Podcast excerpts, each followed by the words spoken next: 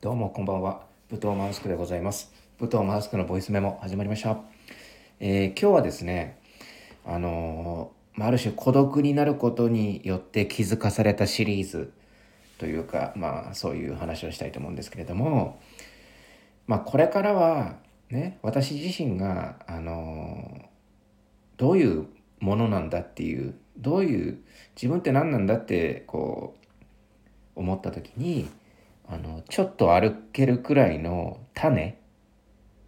だと思って行動しようかなって思ったっていう話なんですけれどもまあちょっとこれはこれだけ言うとちょっと分かりづらいかもしれないですけれどもまあ分かりやすく言うと自分っていうのは自分自身の力だけではどうもこうもパワーっていうのは出ないぞって思ったっていう話なんですけれどもあのなんでそういうふうに思ったかっていうとねあのまあそれもちょっと孤独というかね、まあ、コロナになることによってあの自分の働き方を改めたんですよ。その精神疾患も含めてねいろいろこう休養の意味も含めていろいろこうあまり他人に関わらないようにとかねあのできるだけ自分一人でできるようにして仕事をやろうって意識して今やっててまあ1年以上はもう経ったんでしょうかね。うんまあ完璧にっていうのはまあそそこまで完璧にその一人で仕事できるってわけじゃないけれどもできるだけ減らして意識的にっていう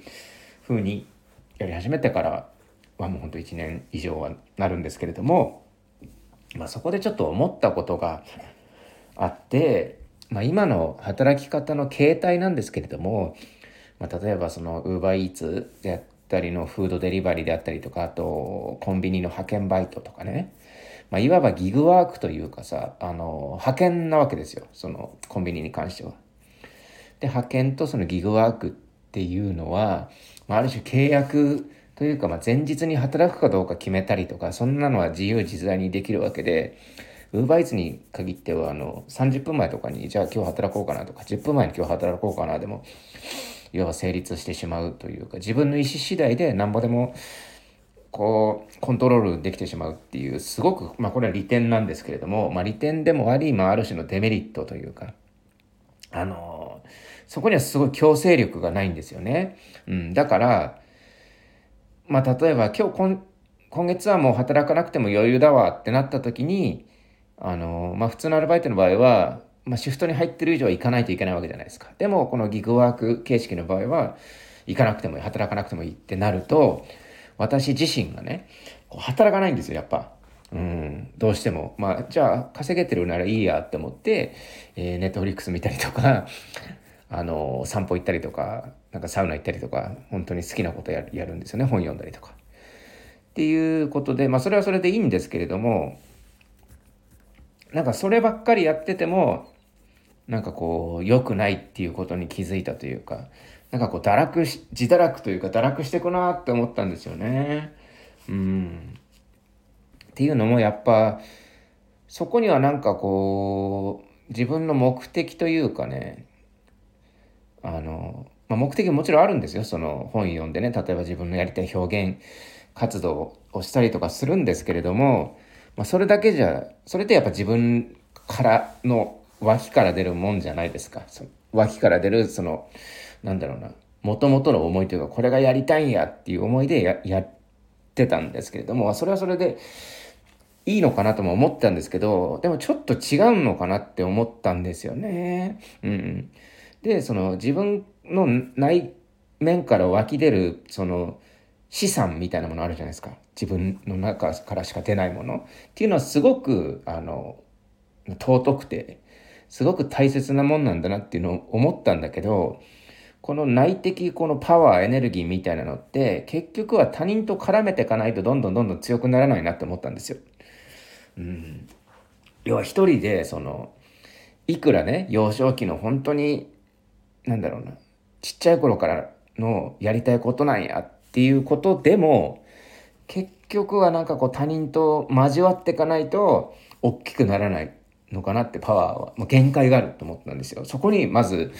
今日気づいたのと、うん、その気づきは結構でかいんじゃないかなって思ったんですよ。うん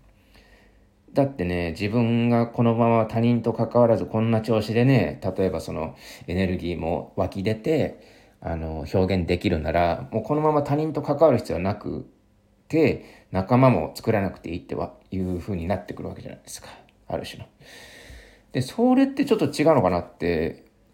思い始めて、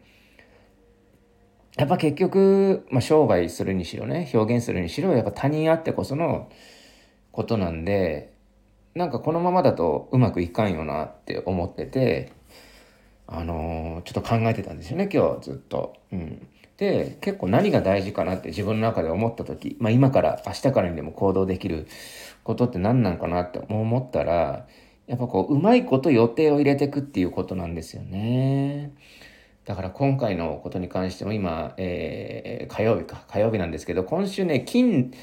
あ、違うな、えっ、ー、と、土日月と、昨日までちょっと休みだったんですよね。休みというか、何も予定はなくて、あの、なかったんですよ。で、自分の中ではそのデリバリーの仕事をやろうと思ってたんですけれども、なんかその、そこまで稼がなきゃいけないっていう危機的なものがなかったから、結局はなんかサウナ行ったりとか、なんかずっとプロレス見てたりとか、趣味の時間に費やしたりとかしちゃって、で、結局、そうですね、あの、土日月とあのなんかこう今までのこうやってきたこうルーティンみたいなのもおろそかにしてまでなんかこうなんだろうな思考停止になってた時間も多かったかなって思ったんですよねその3日間の間。でそれだったらこの時間にあのバイトしとけばよかったなとかっていう風な後悔もあったりとかしたんですよ。で結局今日あの、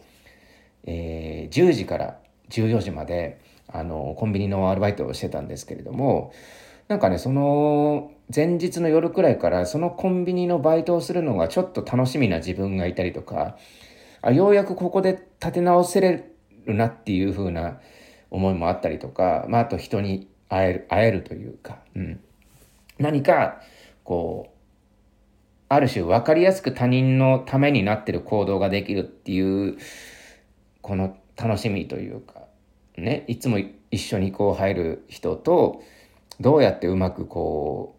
今回もちょっと仕事してこうとか、そういう気持ちがどんどん湧き出てきて、ちょっとテンションが上がってきたんですよね、夜。うん。で、その、その時に、あ、やっぱ結局は、自分もこう、人付き合いが得意な方でもないし、どっちかっていうと人と接し、大人数がいる飲み会とかも疲れるタイプだけれども、でも、それでもやっぱ人がいないと生きていけないし、やっぱ人間が好きだしっていうところに気づけたんですよね、今日。うん。だから、その、冒頭に言ったね、あの、自分はちょっと歩ける種なんだというふうに思うことって結構大事で、うまく他人をこう自分のその物語に絡めていかないと、もちろんそれは、あの、能動的に生きていくなら当たり前のことなんですけれども、まあ、今まではそれをね、自動、自動的にやってたわけじゃないですか、私なんかは。まあ、やってたわけじゃないですかって言われてもわかんないと思うんですけれども、普通にね、あの、社会人というか会社で働いてたら、それは自動的にどんどんね、あの、生きようと思えば生きれるじゃないですか。だって、行かないと怒られるし、あの、飲み会あるし、なんかこう、会社の予定あるし、仕事あるしってどんどんどんどん入ってくるわけじゃないですか。それをただ、あの、来たボールをなんかこう、反応して打ってとかやってればいいけど、でも結局ギグワークとかね、自分でこう、やっていく仕事っていうのは、それを自分で全部やらないといけないわけなんですよ。だから他人を絡めていくのも自分自身で、こう、できるというか、まあそれもある種、良さであり悪さでもあるっていうところなんですけれども。だからね、だからこのちょっと歩ける種ってなんだっていう自分での意識はすごく大事で、これを今まで私の中では自分のことをね、自分自身のことを、あの、歩けるし走れるし、結構スピードも出る一輪の花くらいに思ってたんですよ。花ね、花、もう咲いてる状態。で、自分は咲いてる状態で、こう、歩ったり走ったり、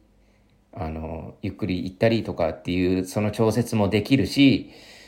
でも咲いてる状態でこれを見ろっって言わんばかりに他人に他人とコミュニケーションするっていうところだったんですけれども、実はそうじゃなくって、もう咲いてねえんだと。咲いてないですよという状況なんですよ、もう最初はね。だ咲いた状態と咲いてない状態っていうその他人との関わる時のアプローチの仕方で全然やっぱこうコミュニケーションも変わってくるしやっぱ自分が咲いてるって思ってると俺を見ろとかねうん俺こういう花なんだけどどうして見てくれないのっていう思いになるわけじゃないですか。でも自分を種だと思ってるとその解釈がちょっと変わってきてもう水をくれと。咲くから。みたいな感じでやっぱどうしても他人あっての自分みたいなことのそのアプローチができるからちょっとね変わってくるんじゃないかなって思うんですよね。なんかうーん。まあこれはちょっとねあのもう土日月とプロレスを見ててもちょっと思ったんですよね。なんかプロレスを見てても、プロレスってこう受けるっていう概念があってさ、あの、相手を出し切らせて、その上で勝つっていうのがやっぱプロレスの本流というかやり口で、あの、ボクシングとかだとね、相手の攻撃をかわすのは当たり前なんですよ。でもプロレスっていうのは受けるんですよ。うん、なこれなぜかというと、相手の良さが出るから、食らうと。相手の力は相手の放ったこうチョップをね、受けることによってどれだけ痛い、痛いかっていう、どれだけ相手はすごいやつなんだっていうのを、ある種相手も、そして自分も表現し合うっていうところでやるから、ある種、まあこれは種の考え方ですよね。種というか、種の考え方というか。うん。だから、プロレスっていうのはやっぱお互いね、自分っていうのはすごい素晴らしい種めちゃめちゃいい花が咲く種の、種と種の戦いでさ、お互い水をやり合うんですよ。だから相手の攻撃を食らわないといけないし、あの、立て、立て合うというか水をかけ合って、どっちも綺麗に咲くんだけれども、その上でどっちが素敵だったかっていうのもある種、まあそこは、あの勝負事なんで決めるんですけれども、プロレスのすごいところはね、やっぱ負けた方に対するリスペクトが、なんか他に、他の格闘技にはないね、その良さがあるというか。だから、そのプロレスをね、まあ、ここで一応喋るとちょっとプロレスの話になっちゃうんで、あの、話がそれるんですけれども、だからある種そのプロレスを見てて、そういうふうに思ったんですよね。だから、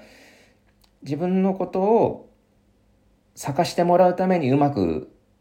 あの、他人を絡めて、あの、生活していくというか、生きていくっていうのはすごく大事で、まあ、なお、まあ、それに付随して自分の弱さというか、自分が、まあ、一般的に、その、やっぱこう、弱い人間だっていう。それは普通、普通っていう、ある種普通ってこれ、言葉使いますけれども、普通っていうラインより下の人間だっていうのは、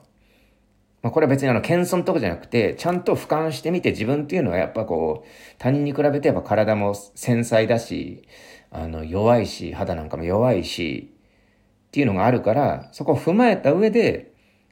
自分だけのその、あの、